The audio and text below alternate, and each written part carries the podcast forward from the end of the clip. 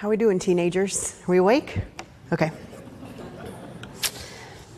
In 1787, this country of ours was only eight years old, and it was on the verge of completely crumbling. The original documents that had formed the states into a union were actually ill equipped to handle the needs of a real country, and this great experiment was on the brink of self inflicted destruction and financial ruin. So they called a meeting where every state would send some delegates and they would figure out how to fix these articles of confederation that just weren't doing the job. But one man, a guy named Alexander Hamilton, who has become pretty popular lately, brought, this, brought to this little meeting his own idea for a new form of government. Do we have any fans of Hamilton the musical here today? I know we do in this section sitting right over here. But it sounds like this Hamilton at the Constitutional Convention. He was chosen for the Constitutional Convention. He goes and proposes his own form of government his own plan for a new form of government. Thank you, teenagers. I appreciate you helping me out with that one. This was not the plan. They were just supposed to fix the Articles of Confederation. There wasn't supposed to be this whole new form of government. But he comes and he talks for six hours and he proposes it based on the British system that he believes to be the best in the world. It called for a strong central government and it included, among other things, a national governor who would govern the nation and rule for life. And then that governor would be able to appoint all the governors of all the states, and they too would rule for life. After Hamilton presented this uh, new form of government, when he finished, the other delegates were like, uh, wait, what? You, you want a king? He's like, no, no, no, not a king, just a ruler that will rule for life and appoint other people who will also rule for life. They're like, so you want a king? In the end, not a single delegate voted for Hamilton's new form of government, not a single one. But his proposal did have some really good parts, and it helped open their eyes to some of the things that they realized would be really good if they're talking about maybe fixing the Articles of Confederation or coming up with something new. Even though no one voted for his proposal, it was the impetus that helped the delegates more clearly see and develop ideas for the Constitution that we do have today. And a similar thing happened about 700 years earlier when it comes to a theory of atonement. But we're going to talk about that in a second. Because first, I want us to look at our house. In this Lenten series, we're talking about different ways that people have viewed the cross of Christ. And the analogy we're using is a house with its windows. So if you go to a house and you look in one of the windows, you'll see part of that house. And then if you go and look in another window, you'll see another part of the house. And if you go and look in a third window, you'll probably get arrested because you've been looking in someone else's windows for way too long. But eventually, by looking at many different windows, you get a pretty clear picture of what the house looks like on the inside. Every window opens up more and more of the inside of the house. For the purposes of this series, we're using the term theory, as in the theories of atonement, interchangeably with the word window about our house. Based on some of the feedback we've heard from you all, it seems like most of us grew up with one particular window, one particular theory. Either we were told that this was the only right way to view the cross of Christ, or we weren't even given options that there was more than one possible way to consider this. In this series on atonement, Jason keeps reminding us that a good definition for atonement is at one meant with God, coming into relationship, being united with God again. And we know that Jesus is our atonement. We know that only through Jesus we get atonement, but how? How does that even work? Well, there are a lot of theories. There are a lot of windows to this house of ours. But there are a few things that are important to remember. The first is this we are not looking for one right window. In fact, what we're saying with this series is that there is no one right window. Every single window opens up a new part of the house. We need all of the theories. It's not that one is right and the rest is wrong, but all of them together give us a fuller picture of what Jesus did for us on the cross. When my husband and I were getting ready to buy our first house in Texas, we had heard that there was this older house in this part of town that was vacant. So we went and we parked in the driveway and we really did look in the windows because nobody was living there at the time, so it was safe. But we looked through all the windows of the front and every window we saw, we just really loved what we found. And we went into the backyard and we looked around all those windows too. And we decided we really wanted to see the inside of this house because we loved what we were seeing from the outside. So we called our realtor and asked if she would let us in. And when we actually got inside, we found something in that house that we could not see from any of the windows. It was a tree. A tree in the middle of this house. Apparently, this house was so old that it was originally built right next to this really old tree. And then a later owner wanted to add on, but they didn't want to rip the tree down. So they just built more of the house around the tree. So there was like this little atrium, like four feet by five feet in the center with a sliding door, and you could walk out and stand next to the tree. You couldn't do anything else, it wasn't big enough for it. But because of the angles of the window, you couldn't see the tree from the outside. And this is a lot like our atonement theories. We can look through every window we've got, and there will always be more because we're talking about something holy. There's mystery when it comes to something holy. But our hope as we look at all these atonement theories and all these windows is that what will happen to us is what happened to my husband and me. That we will fall more and more in love with what we find on the inside. That we'll fall more and more in love with Jesus. So today we're looking at two different windows. Unlike other weeks where there's like a window and then another window underneath it, today we're talking about two different theories of atonement. And the first one is called the window of influence. And this is the one that really came about much like our Constitution did. Jason told us the very first week of this series that there was a man named Anselm of Canterbury who came up with a theory called the satisfaction theory. This is the one that most of us are familiar with that says that Jesus died to satisfy the wrath of God. Anselm was born like a thousand years ago, and when he coined this theory, it was the first time that anyone had actually written something down for other people to consider, much like Hamilton when he brought his new form of government. And though some people really liked what Anselm was saying, there were others who were like, wait, what? The, the wrath of God? And one of these people was a guy named Peter Abelard, who had a real problem with the satisfaction theory. He said that it presented God as this angry, harsh, judgmental, offended being. He didn't like the idea that Jesus needed to save us from God's wrath. So, in direct opposition to Anselm, Peter started declaring that it wasn't the wrath of God, but the love of God that brings atonement. People would follow Jesus not because they were afraid of God's wrath, but because they were impressed and influenced by the love that he showed. That it was love that was transformative, love that brought about heart change, not wrath.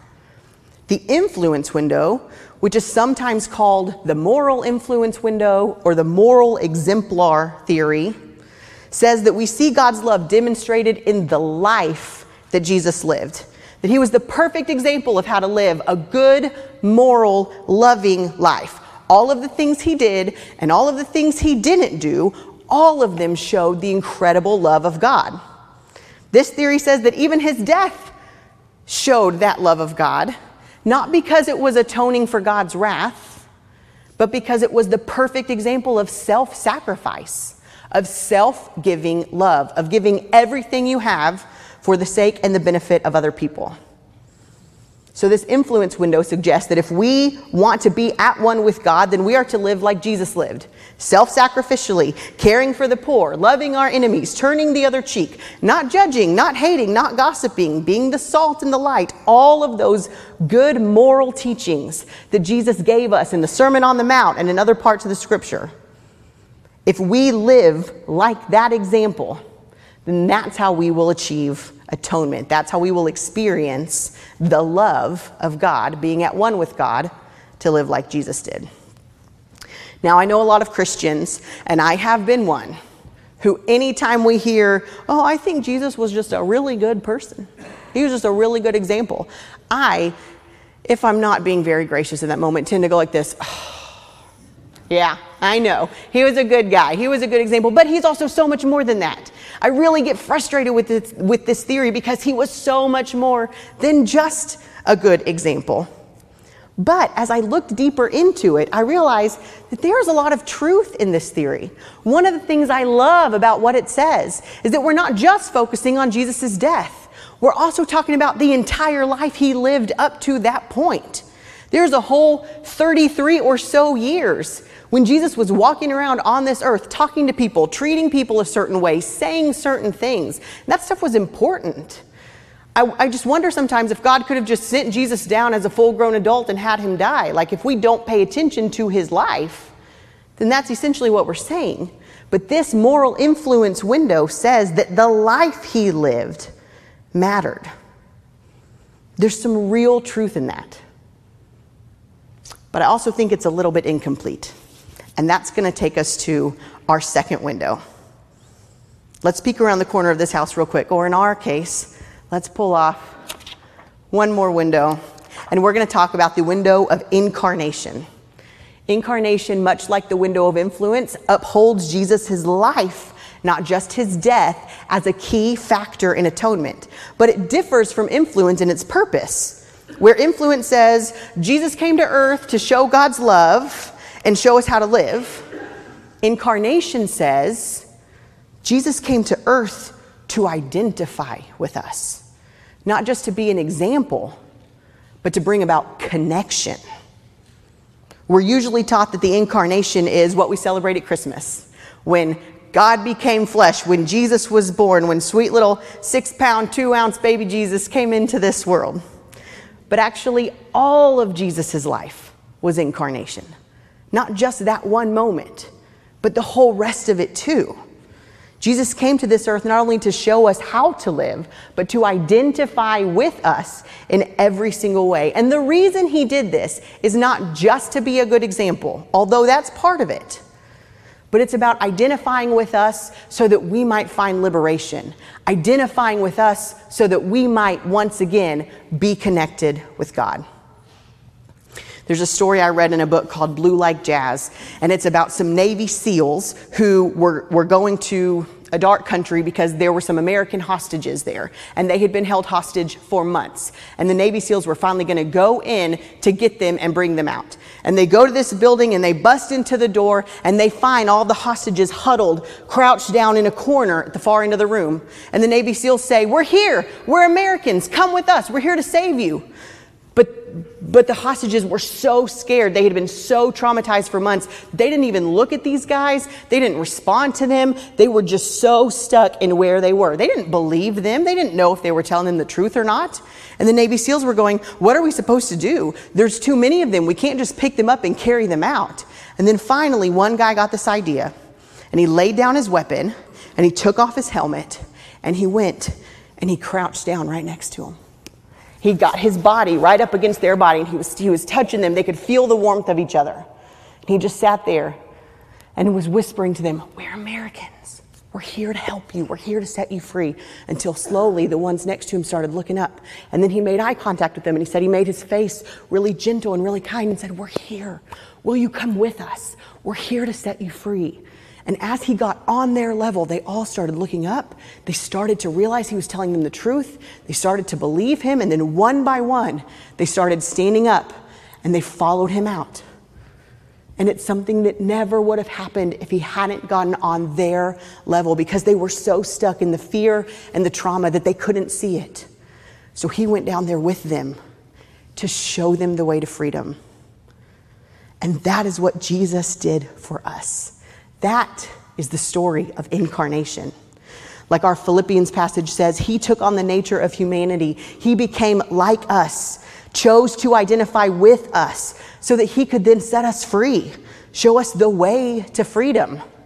John 1 really talks about this when he says, The word became flesh and dwelt among us. The light shines in the darkness, and the darkness doesn't overcome it. We don't talk about this very often, and I think we're going to here in a few weeks, but there's darkness in this existence. That the moral exemplar theory, as good as it is, that influence theory, you just can't talk about it. There are times when we want to do good things and we don't. There are other things. There, there's sin, but there are systems of sin. There are powers of darkness in this world. We sing songs about it. We sing songs that say, Who breaks the power of sin and darkness? And the answer is, of course, Jesus. Jesus broke these powers so that we might find oneness, so that we might be at one with God again. And He did it by identifying with us, by becoming like us to the very core of His being so that He could know and set us free from everything that gets in between us and God, from everything that gets in the way. Nothing got in the way for Jesus. There was absolutely no separation between He and God the entire time that He lived until that moment on the cross. Until that moment when He took on the sin and the separation of the whole world, and the Bible tells us that the Father turned His face away. And for the first time, Jesus experienced the same separation that we do and then he suffered, and then he died just like we do. He experienced everything we did.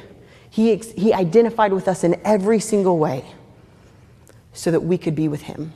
He came to be with us to show us the way to life.